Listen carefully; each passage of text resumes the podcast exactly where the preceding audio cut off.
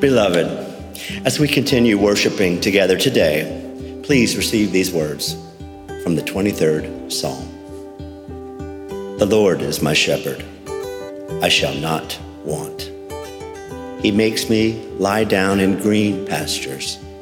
He leads me beside still waters. He restores my soul.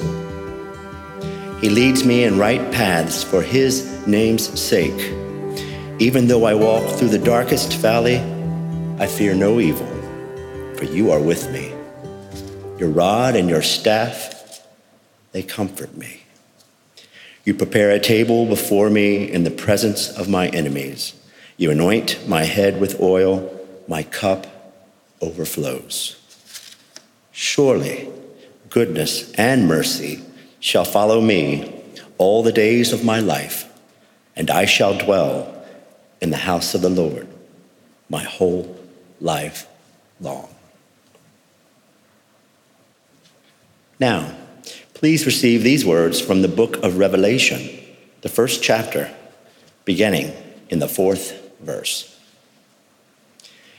Grace to you and peace from him who is and who was and who is to come, and from the seven spirits who are before his throne and from Jesus Christ, the faithful witness, the firstborn of the dead, and the ruler of the kings of the earth.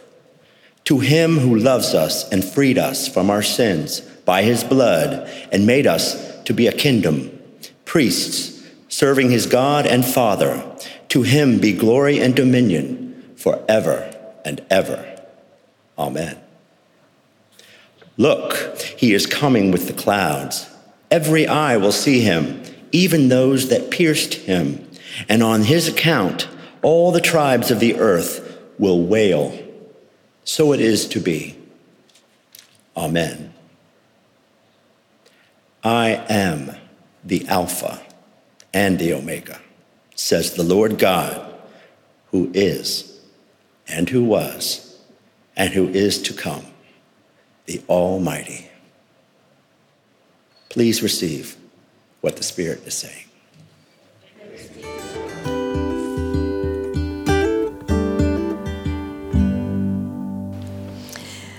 Loving God, may your Spirit come into this place, move among us, touch our hearts and our minds, that we might know once more your never failing love. May my words, my thoughts, the meditation of my heart, serve that purpose through the power of your grace and spirit. Amen. Over the past seven weeks, we have in fact been guided by the Lord our shepherd in the 23rd Psalm. And on this last Sunday of, as Ben reminded us, this last Sunday of the Christian liturgical year, this last Sunday before Advent, and the day often celebrated as the reign of Christ or Christ the King, we receive the final verse of the psalm. The familiar to many King James Version reads Surely goodness and mercy will follow me all the days of my life, and I will live in the house of the Lord forever.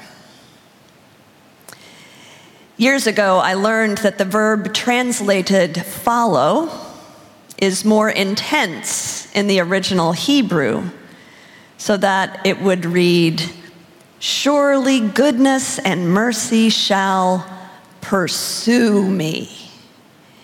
This is not only an image of these good graces of God passively lurking about or showing up here and there.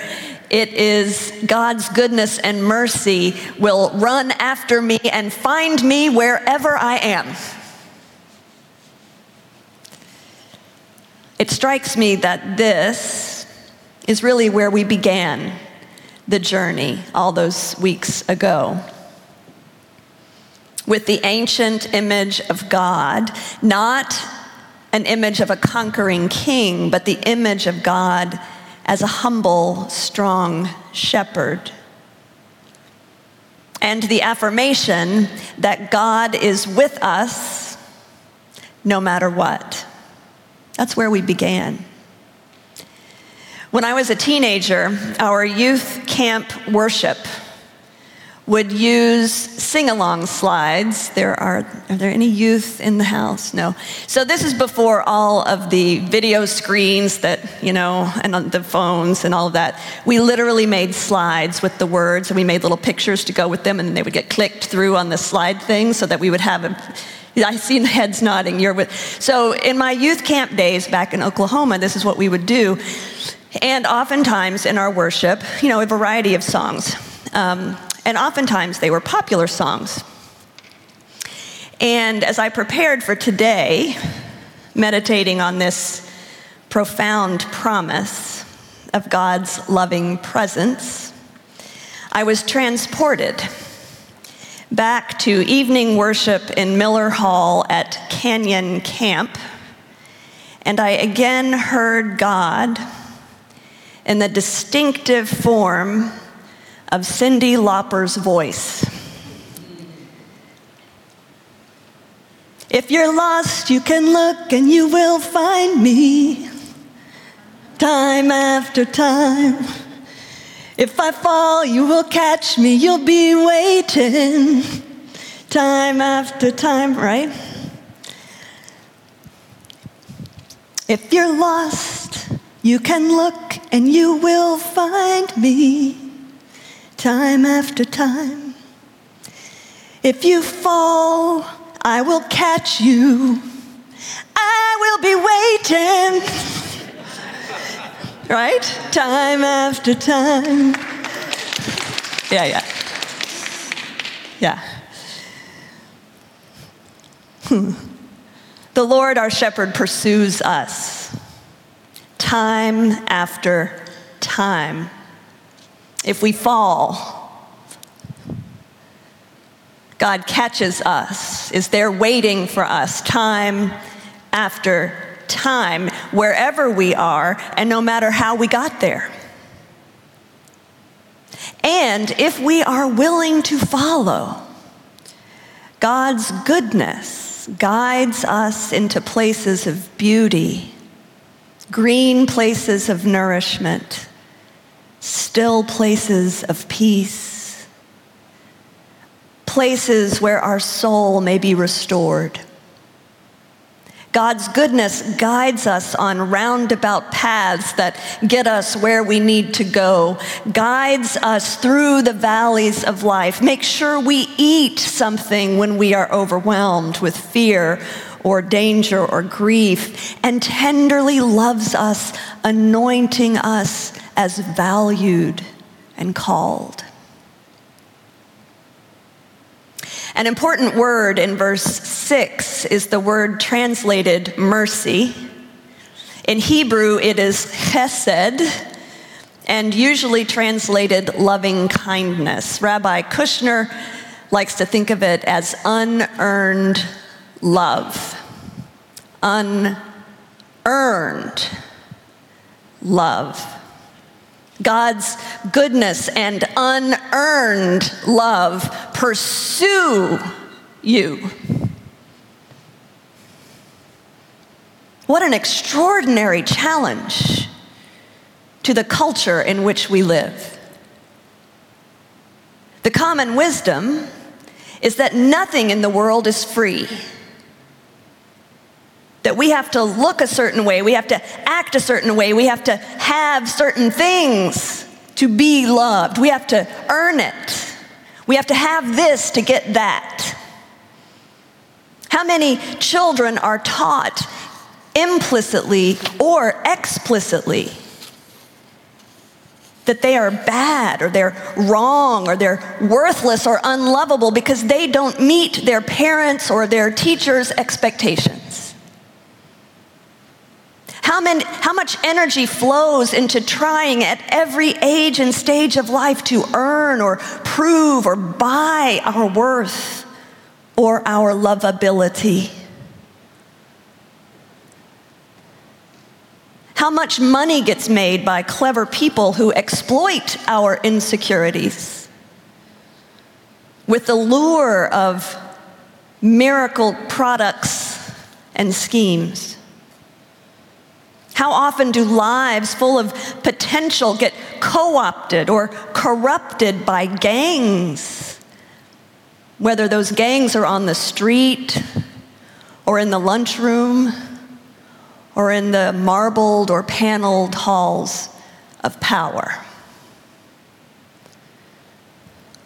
The exploitation in all these things depends on human insecurity, depends on the lie that any one of us is unworthy of love and goodness and mercy.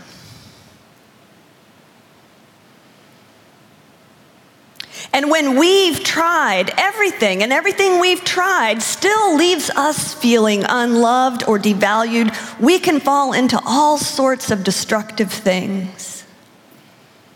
Our own insecurity can trigger an impulse to knock others down so that we can stand over them, our boots or stilettos on their necks to feel bigger or like we have some power. Our own insecurity makes us turn on ourselves in self loathing and on others with envy and resentment, all out of a tragic self defense for our own wounded hearts. Whether or not you figure out how to navigate the worldly micro and macro accounting of earned interest in who you are, it is still a struggle to believe that there is any such thing as unearned interest, unearned love. In this world, the relational economy is so often quid pro quo, based on exploitation, or simply governed by run of the mill human brokenness. But God's economy is altogether different.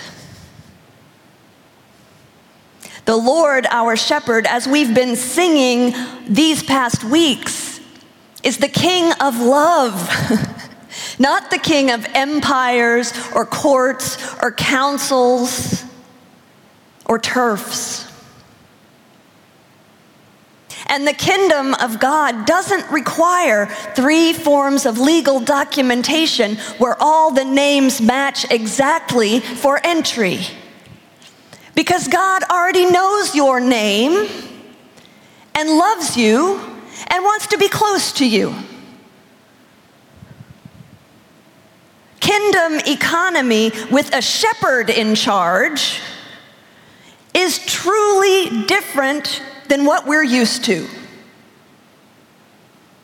Jesus didn't test people's theological knowledge or work history before giving them food. Jesus didn't pay the latecomer less than the first to clock in. Jesus didn't play with the devil's shiny advertisements for comfort, prestige, and power. Jesus didn't do violence or execute people. Rather, Jesus allowed himself to be publicly executed so that we might finally recognize that buying peace or justice with another human life yields neither peace nor justice. Jesus didn't raise an army, Jesus raised lives.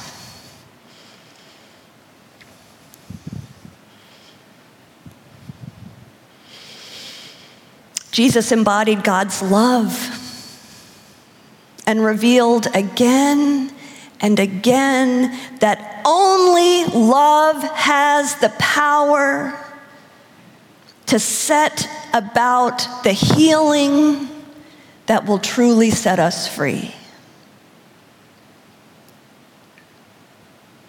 Lord, our shepherd, pursues us not to blame, test, or bully us. God pursues us because God loves us and wants to be with us, wants to help us, wants to give us what we need so that we might live lives filled with beauty and meaning and justice and joy. God's love for you and for me is absolute and it is unearned. God in love is always present, always reaching out and waiting for your heart to open wide to receive the overflow. And as sheep of God's pasture, as citizens of Christ's kingdom, we're taught that we love because God first loved us. And that means that all our lives are a response all our acts of goodness and loving kindness, all our acts of justice and unearned love, all our acts of generosity and care, all our acts of praise and thanksgiving are in response to God's abundant grace given to us as we, like a cup, receive and are filled with God's goodness and unearned love, we overflow in acts of gratitude, justice, and joy. Because God prepares a table for us, we prepare the table for others. And by God's grace, our offerings will create the best potluck ever. By God's grace, overflowing in generosity, we will set a table with love of God and neighbor as the centerpiece a table that is anti racist and fully inclusive and affirming and creative and committed and courageous and full of friendship and support and laughter. We will set a table big and wide enough so that everyone has a place on this consecration Sunday. We're reminded that God gives us everything, holds nothing back, pursues us in love time after time so that you will have life and so that we, as the people of God, can prepare the table with justice and joy. What will you return in gratitude?